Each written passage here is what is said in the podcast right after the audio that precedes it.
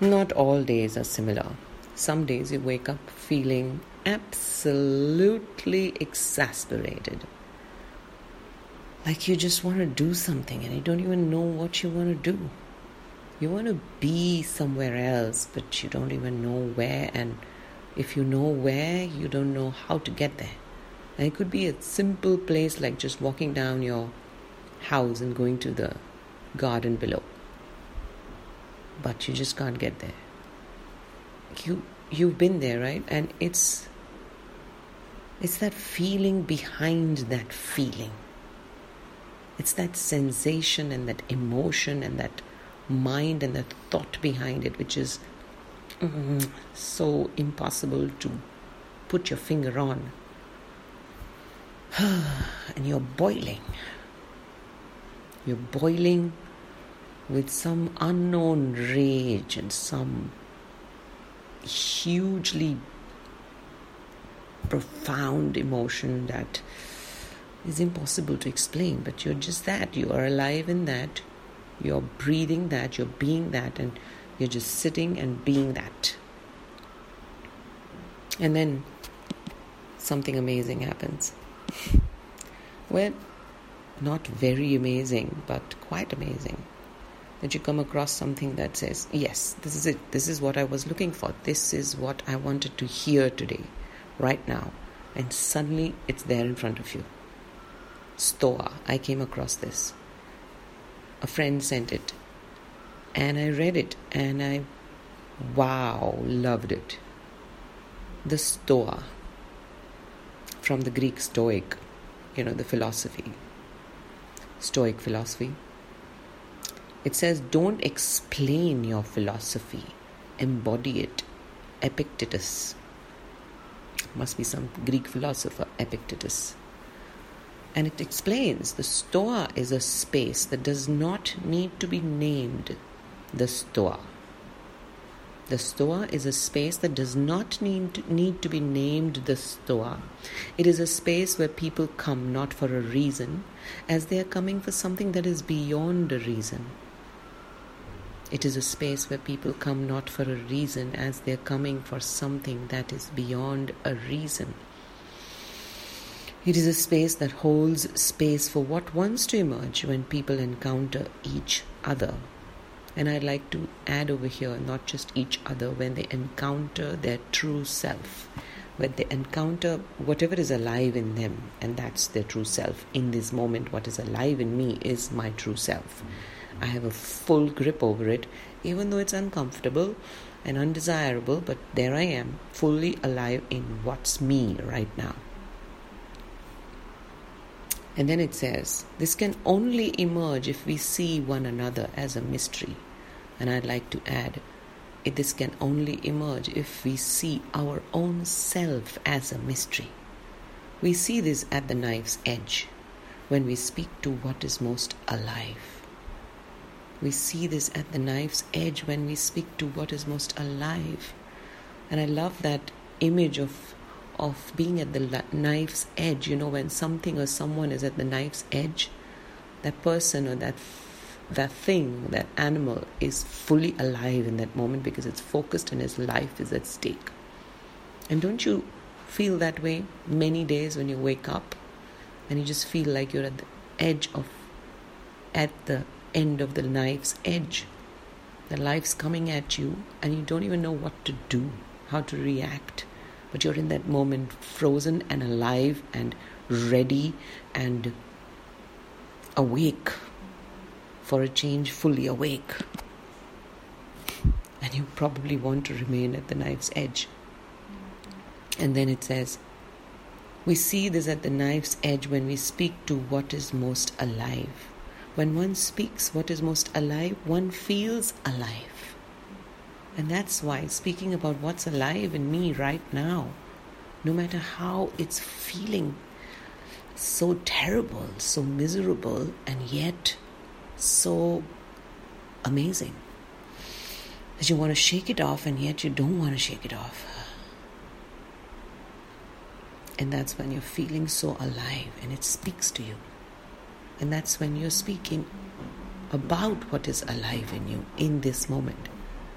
This is how live players are created. Live players are created. And this is how dead players are freed from the scripts that are no longer in service to themselves or the world. This is how dead players are freed from the scripts that are no longer in service to themselves or the world. And that is where I need to pause and breathe and acknowledge that yes, when I'm at this knife's edge this morning, I'm not talking about anybody else. Wow.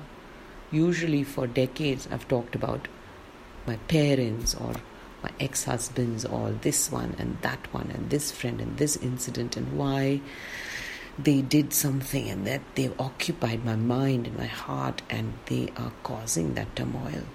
The thought of that is causing turmoil. And for a change, I'm noticing none of that comes to mind. It's just me. It's just me seeing me. And in that me, I'm meeting so many of us who go through this exact thing century after century after century after century until we know that it's just me at the edge of the knife. This is how live players are created, and this is how dead players are freed from the scripts that are no longer in service to themselves or the world. Wow. I'm so glad that all of these things and all of these stories that I carry and ideas and ideologies and and perfectionisms and uh, expectations and demands from myself and the world I no longer carry. Wow. That I woke up this morning and I looked at myself within, at the edge of the knife, there was no one but just me. And this empty feeling inside. The Stoa is not a school, it says.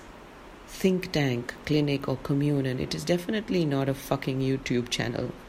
Oh, the Stoa is a stewarded demonic fire, demonic fire, on an obscure hill in the noosphere, serving as a beacon to find the others. The Stoa is a stewarded demonic fire on an obscure hill in the noosphere, serving as a beacon to find the others. It is a surprise for those who have become weary of the endless pressure to know. Ah.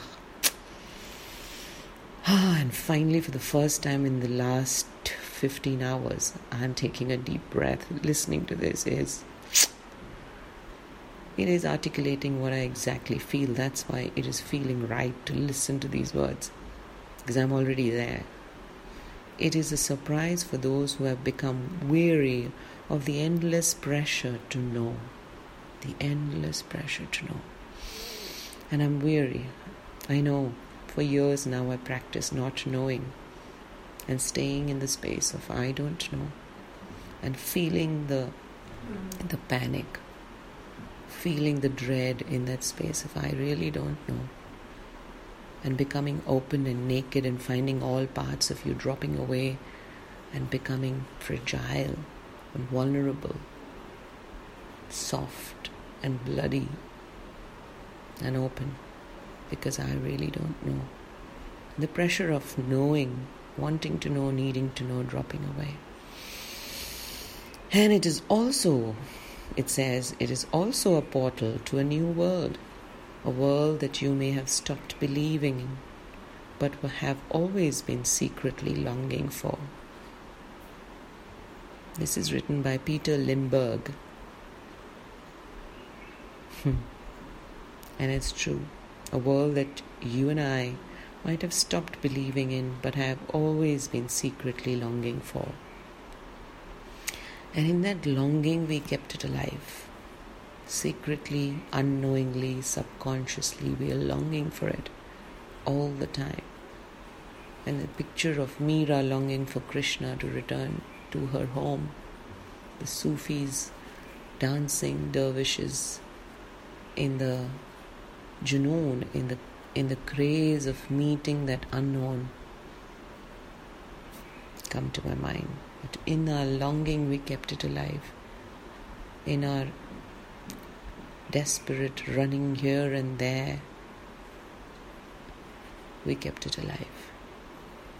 And this is how my morning begins. And this is how I invite you to meet yourself in your morning, evening, or noon. Meet yourself just as you are. all of those feelings, all of those sensations and thoughts and demands and stories and expectations, they're all right. They have a reason to be here. Be them. Don't explain. Don't wait. Don't ask. Don't look for them. Don't try to articulate them. Don't try to understand them. Just be them, fully embody them. Just fully become them and surrender to yourself in this moment and say, Yes, I am livid. Yes, I am alive in my lividness. I am alive in my quest to know. I am alive in my quest to figure it out. I know I'm feeling helpless. I know I'm feeling torn, devastated, even. I know I'm at the end of all ends, and I'm here, and I'm going to stay here. Don't go for anything more than a cup of tea or coffee, and preferably a large glass of water really helps. And then stay in that. If it's difficult, take a pencil, a pen, start writing, start scribbling. You'll find an ability, a way to just be in it, just become it completely. Hmm, have no explanations, have no expectations, have nowhere to go. You will find something. You will find something very precious. In totally being that stoic, in the moment, fully alive and allowing. I tend to want to re- remove all distractions because it's, it's, it's that space where I have to first meet myself. That space of self empathy, self connection, first thing in the morning, several times during the day, last thing in the day. And only then and only then can I move into this field of action, orientation, life around me. But first, the life inside, in the ecosphere of the self, needs tending, needs water and sunlight from my own eyes, from my own attention, needs nurturing. And probably this is the way. Like they say, we come right home. I hope you have a wonderful time exploring this dimension. And see the magic. It never never ceases to surprise you, never ceases to fill you up, never ceases to hold you in intimacy, never ceases to embrace you with a fervor you will never find anywhere else with anyone else but with yourself. This light was right here within us It always escaped us, still keeps ex- escaping us. Uh, thank you, thank you for for this friend who sent me this message in an email and sent it with so much love. And I loved it when I read it. The Stoic. I love you, and I'll see you around.